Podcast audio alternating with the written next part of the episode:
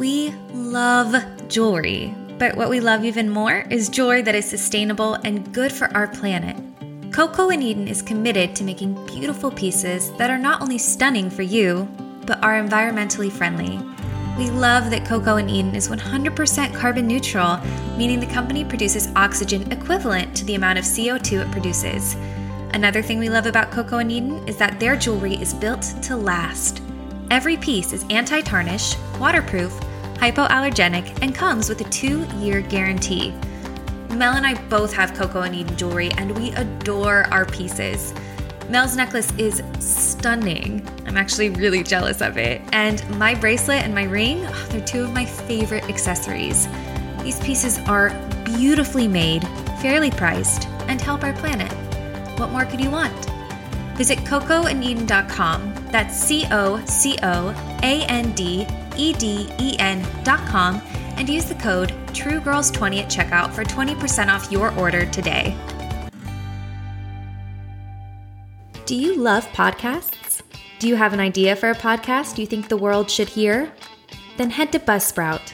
Buzzsprout is an easy way to produce, promote, and track the success of your podcast. We use Buzzsprout for True Girls and absolutely love it. Buzzsprout walked us step by step through the process of getting our podcast up and running and also helped us get listed on major directories like iTunes and Spotify.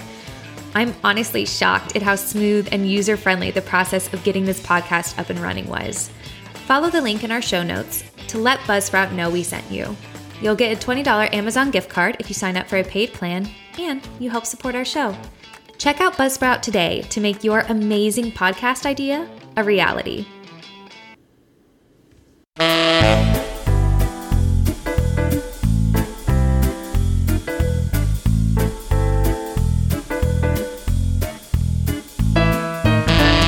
Welcome to True Girls, the podcast where two girlfriends tell you the true stories of fascinating women, both past and present. Stay true. Hello, everyone. Welcome to another episode of True Girls. Hi, girls. Hi, guys, if you're listening. We're so excited you guys are back with us again. Mm-hmm. We're close to double digits on the number of episodes we put out, which is like yeah. really, really, really exciting. I We're- feel good about it. Yeah, I do too. I'm like over the moon excited too. for lots of reasons. So, Kayla, Yes. You have some like big news I to tell the to tell the podcasty world. When a husband and a wife love each other very much, sometimes they make a baby. What? Yeah, I'm pregnant. We're really excited. We don't mm-hmm. know yet if it's a boy or a girl, but we should know by the next time we record. So on the next episode, I should be able to tell you if it's a little baby boy or a baby girl. We're so, so excited. I'm excited. I can't even believe it. Melinda's very opinionated on what she wants me to have, though. like she's very opinionated about yes, it. yes. I need a boy. I need to have someone that can go play baseball, and I can like go to their little pee wee games and be like, yes, go, little Canada. Y'all, we were literally at breakfast. We were doing like a couple's breakfast, which we do a lot. Um, on Sundays, we'll go get breakfast together. And Melinda started crying over the idea of watching our hypothetical son play baseball. I She got so excited. She started crying in the middle of the restaurant because she was like, "Oh my gosh!" I got so emotional. I would love for you guys to have a son, and I could just watch him play baseball. I did. It was it was quite funny. I think it's my gut right now is saying boy. yeah. It was girl at first. I was like gun ho that it was a girl, and Yeah. now I have no idea. Yeah. but I'm leaning boy. I'll be interested. When do when do you go for your? So it's blood work. Oh, okay. I already took the test, so the Okay. lab has my my test, my blood or whatever, and Mm-hmm. so they're supposed to call me within the next week. and let me know. to be like. They're gonna be like, "Do you want to know?" And I'm gonna be like, "Please tell yes, me." please, for the love of God. Please the rest tell of me. It's a, the whole world wants to know. The whole We're world all wants to waiting know. with bated breath as to like whether or not whether or not it's a boy or a girl. So Yeah. I don't know. I part of me is thinking boy though because one of the like myths about it is if you don't have terrible morning sickness, Mm-hmm. Yeah. Mm-hmm. then it's a boy. And my morning sickness has not been Bad. crazy. Like I've been nauseous, of course, but I've never like thrown up or anything like Mm-hmm. Right. that. I threw up one time, but it's because I looked at raw chicken. And you're like, oh my And God. apparently, baby did not like that. they were like, no. No, baby is starting to get really opinionated on what they do and do not like. To like see and smell. yeah. Well, so last week, um, Melinda and her husband Benny came over for dinner, and Benny made us Oh yeah. red beans and rice, which was really good. It was these red beans in a shoe with, Mm-hmm. um, not like in a sh- like a S H O E shoe, but like that kind of thick Yeah. Mm-hmm. shoe that you make, um, with green peppers, onion, Uh-huh, and and celery, celery. Mm-hmm. and then this like Italian chicken sausage, and it was really delicious. Like it was really really good And brown rice. and brown rice and it was pretty healthy but it was also very heavy like Mm-hmm. like it's not a meal that you eat and you can go run a marathon like you kind of have to sit there and veg out Yeah. and hibernate after you eat And it you normally don't eat like literally like it's not like a taco bowl. It's never like you never eat that much. You know what I mean? Like you yeah. eat like a scoop. You know, baby like a um, baby was not a fan like i was up that night like, really nauseous and then Oh, well. Mm-hmm. so i love indian food so yesterday i door dashed some indian food for lunch because i was like okay well let's see like Mm-hmm. How if baby feel. can handle it husband was at work so and he doesn't like indian food so i was like this is the perfect moment for me Mm-hmm. to get my my tikka masala and um Baby was like, "Bleh." Baby was not a fan. Baby was like, no, no, no, no, no, no, no. So so I really am limited now. I feel like Yeah. to rice and chicken and dairy and some veggies, but like I can't Mm-hmm. Do anything heavy anymore. So I remember my mom telling me when she was pregnant with me that first of all, I gave her really bad morning sickness. Like she could eat like three things. She could eat watermelon, she could eat oatmeal, and like something else. And like that was it. Like she was like I I wrecked her, right? And, I was a girl. Had to go to the hospital twice. Yes. for dehydration. do you know how I know that? How do you know that? I talked to your mom this morning.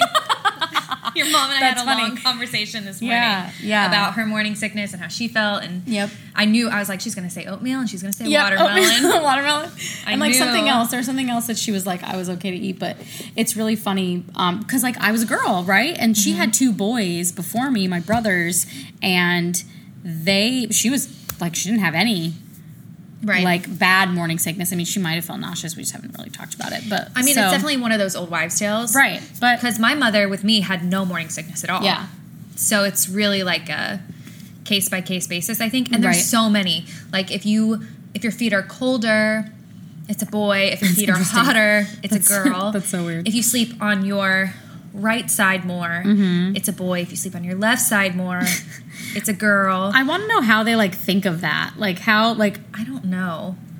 It's just interesting to me. yeah. I don't know. I don't know. Belinda is having a drink right now, everyone. She's rubbing it in my face that I'm, I'm pregnant and I can't drink. Melinda's drinking an old fashioned. Yeah, it's because I we I just got finished doing our final performance of First Date. And I technically get to drink in the show like in the opening like scene, I have like a shot and a cocktail. And we were like, let's just be authentic. And then in act 2, um, I take I get another drink. And but the the server in the show is supposed to go and get me and bring me my drink, and he never brought me my second drink. So now I'm just drinking it because I didn't want to waste Crown Vanilla. I mean, who would? Certainly not me. No, so I'm going ham. Yeah, I actually saw the show today. It was really good. And during um during intermission, I went to the bar Oh, and I got myself a mocktail. a pink lemonade because my blood sugar felt low, which Yeah.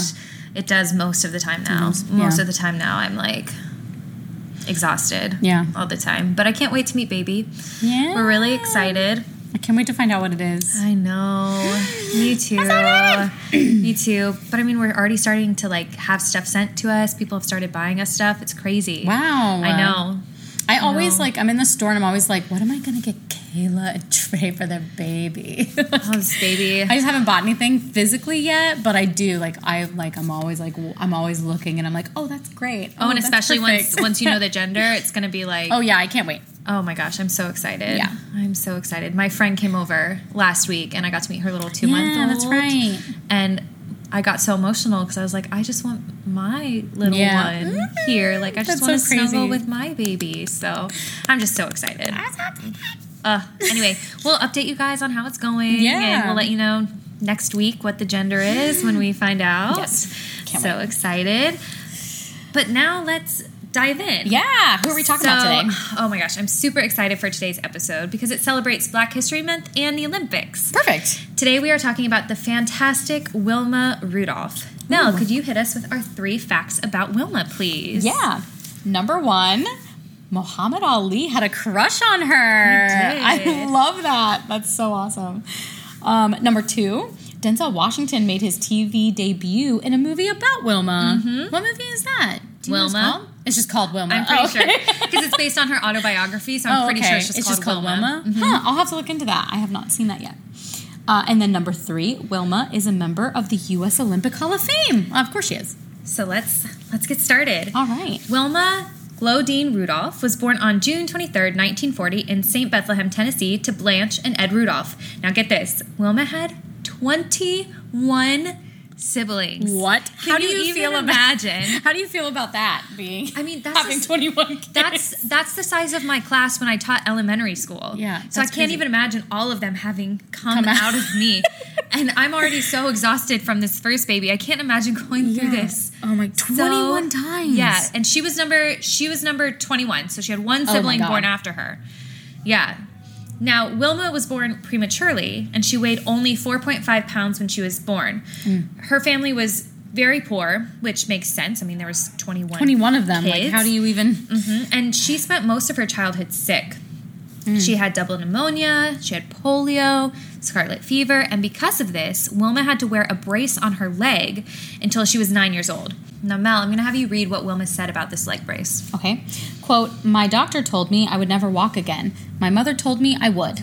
I believed my mother. Unquote. Isn't that great? I love that. So, at the age of six, Wilma began hopping around on one leg. Hmm? By the age of eight, she had figured out how to walk with the brace, and when she was nine, the brace came off for good. And to me, this just speaks to Wilma's resilience and her perseverance because at a very young age, the odds were already stacked against her. And she spent her childhood proving to the doctors that they were wrong. And I don't even know what I would have done at age six. And I love that she shocked her doctors by going into their office one day, hmm. taking off her leg brace, and walking around.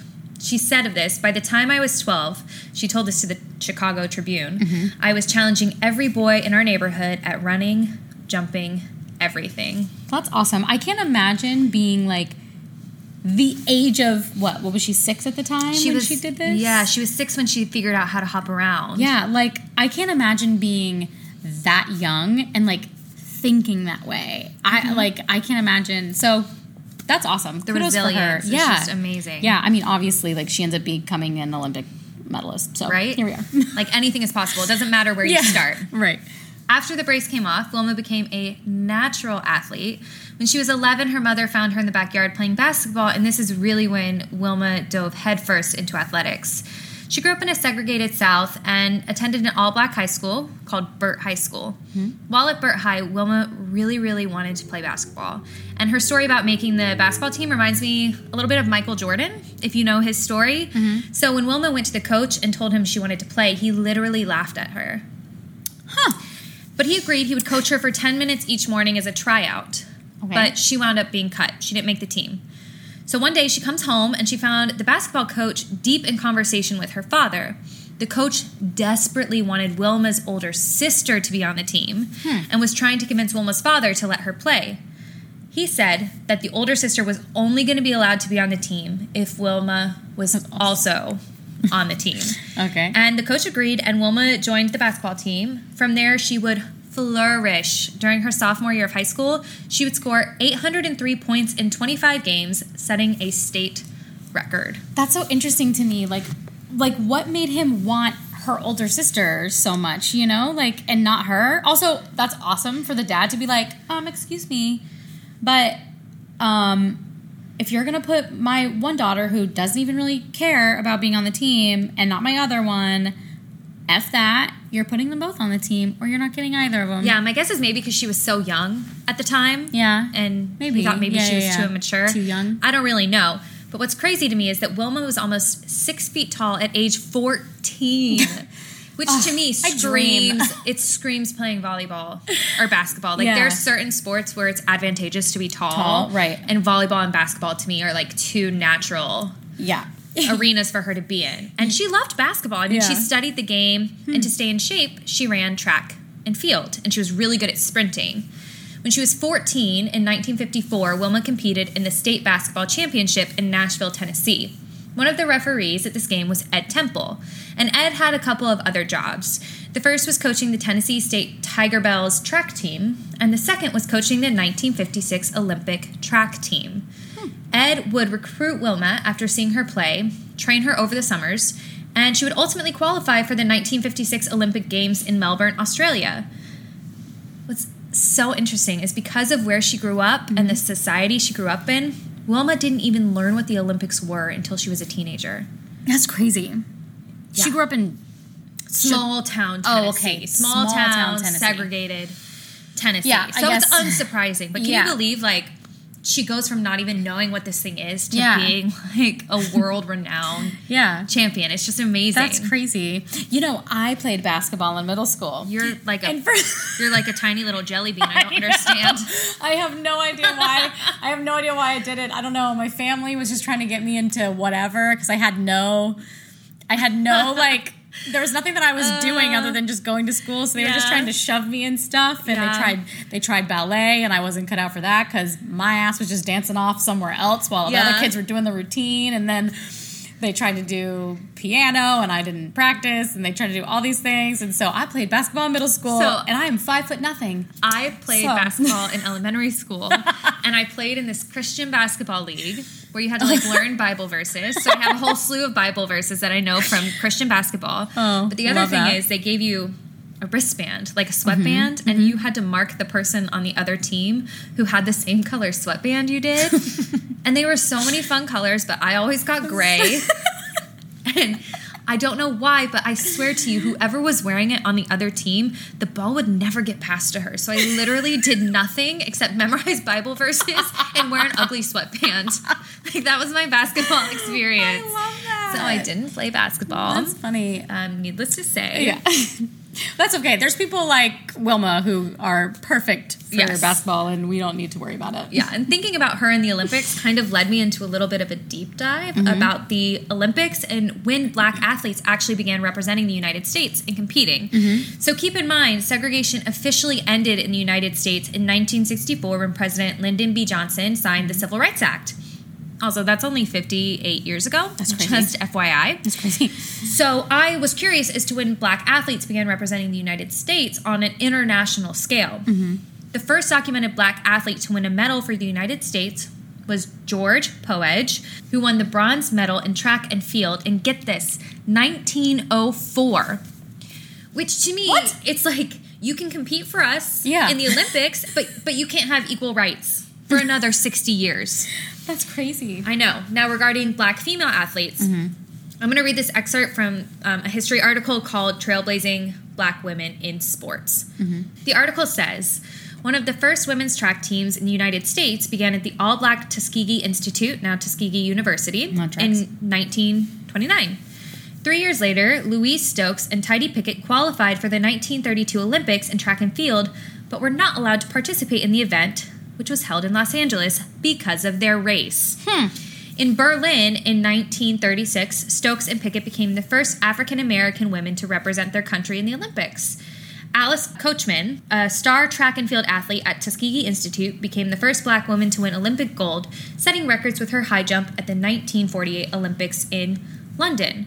So, Cool. Wilma competing is it's less than 10 years later. Yeah. So, Yeah. Well, I mean, I'm not surprised. Women couldn't wrestle in California That's true. either. So, but it's like to me that just speaks i don't know it just really bothers me that it's like you can't have equal rights but you can go win But we our can country use- medals we can use you we can use you as as an advantage to winning some ridiculous competition, yeah but we can't give you equal rights. it's like ultimately really really upsetting Yes. yeah so in the year is now mm-hmm. 1956 wilma is 16 and she heads to her first olympic games in melbourne Wow. australia during these olympics wilma won the bronze medal in the 4x100 relay this catapulted her into the limelight i mean she was only 16 years old and she had won an olympic medal and i love this story about what happened when wilma returned to school she came back to Burt High School a champion, and she actually brought her medal with her. She let her friends and her peers look at it, and the medal got passed around. Soon it was covered with handprints and smudges. Mel, can you read for me what Wilma said about this? Yeah. Quote, I took the medal and I started shining it up. I discovered that bronze doesn't shine, so I decided I'm going to try this one more time. I'm going to go for the gold. Unquote. And go for the gold she did. I love that. In the 1960 Olympics held in Rome, Wilma won not one, not two, but three gold medals and broke multiple world records. She uh-huh. won the 100 meter, 200 meter races, and the 400 meter relay.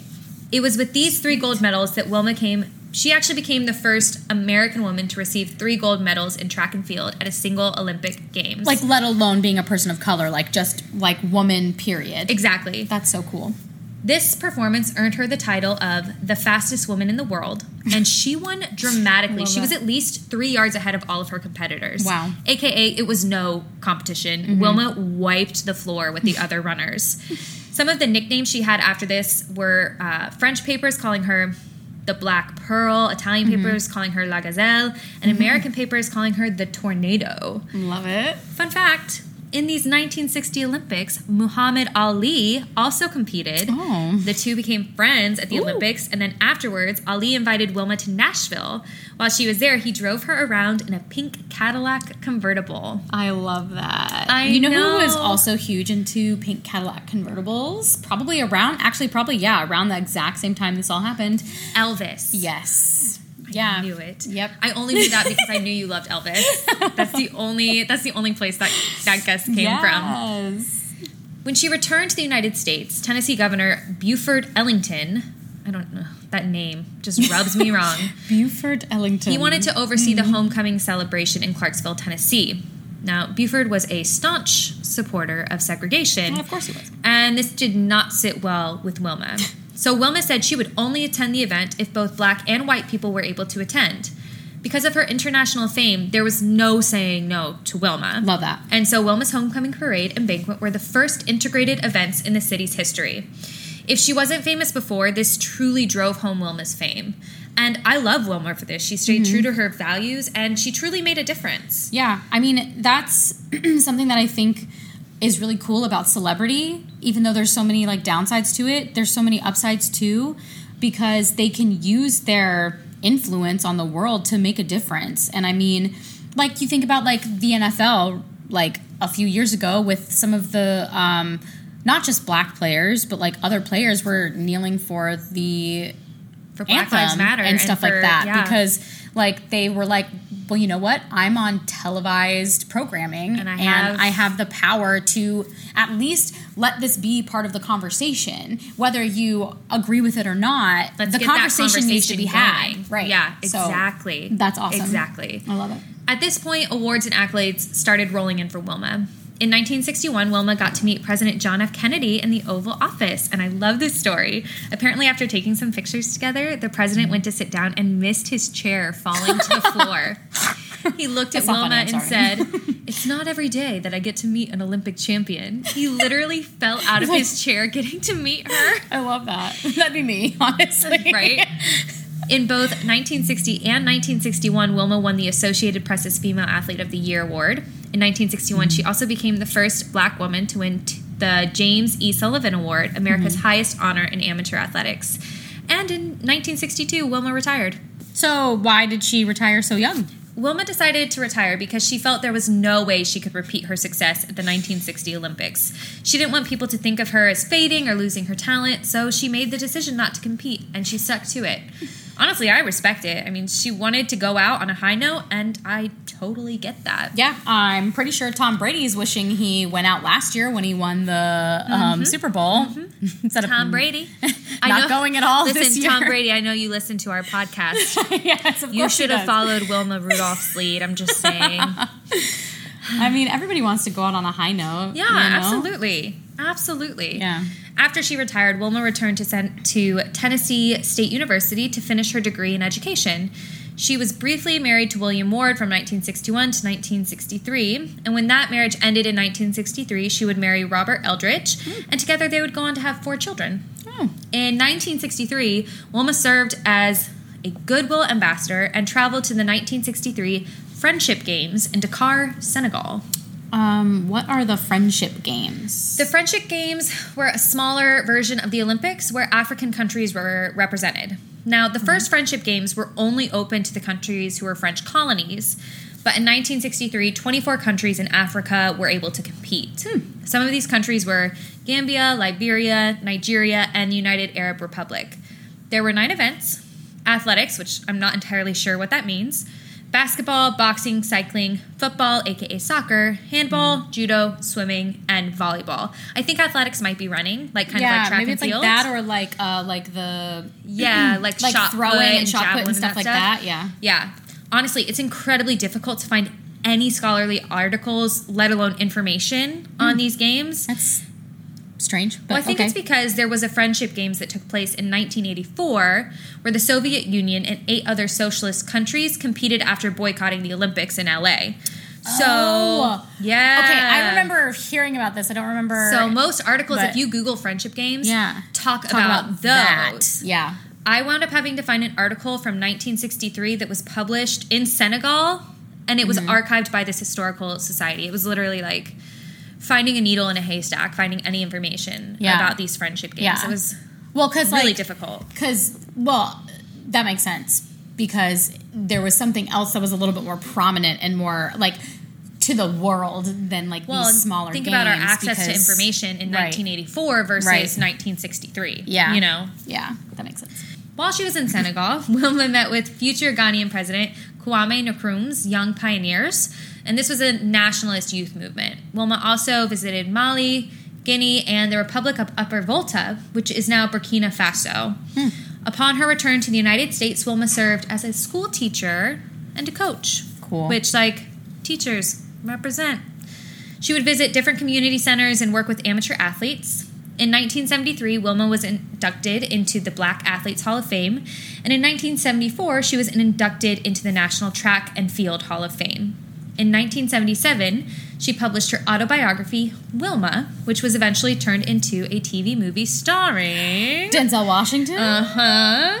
In the 1980s, she was inducted into the U.S. Olympic Hall of Fame and established the Wilma Rudolph Foundation. The purpose of her foundation was to promote and train amateur athletes. In 1990, Wilma was the first woman to receive the National Collegiate Athletic Association's Silver Anniversary Award. Okay. In 1991, she served as an ambassador to the celebration of the dismantling of the Berlin Wall. And I mean, she did so much. She Yeah. won so many awards. She was so involved with her community and giving back.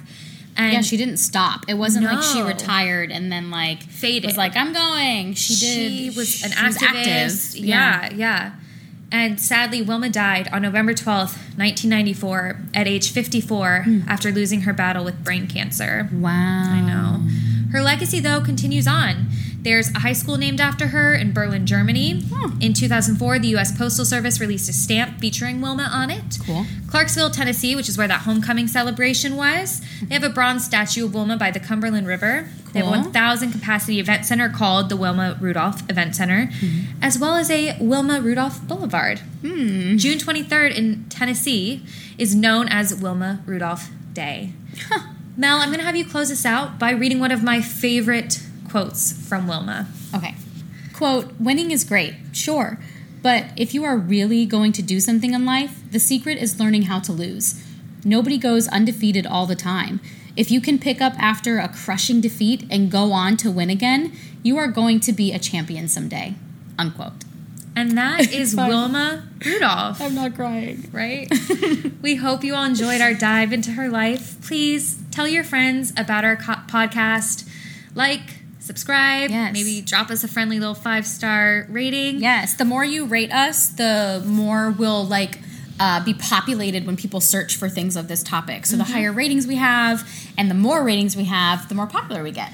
Yeah, and we are loving telling you the stories of these women. And I don't know, it feels important. Yeah, To share their stories, and I want people to hear them. Mm-hmm. We really love bringing light to some truly inspiring people. Yeah. So stay tuned next week as we explore the life of another outstanding lady, and I don't know, maybe find out the gender Yes! to baby Canada. I can't wait. Yeah, thank you guys so much, and uh, stay true. Our sources for this episode are Wilma Rudolph from Biography, How Wilma Rudolph Overcame Early Health Problems to Launch a Record Breaking Career from Biography, Wilma Rudolph from the National Women's History Museum, African American Olympians from the Oxford African American Studies Center, Trailblazing Black Women in Sports from History.com, 10 Fast Facts About Wilma Rudolph from Mental Floss, and Wilma Rudolph Biography from Encyclopedia of World Biography.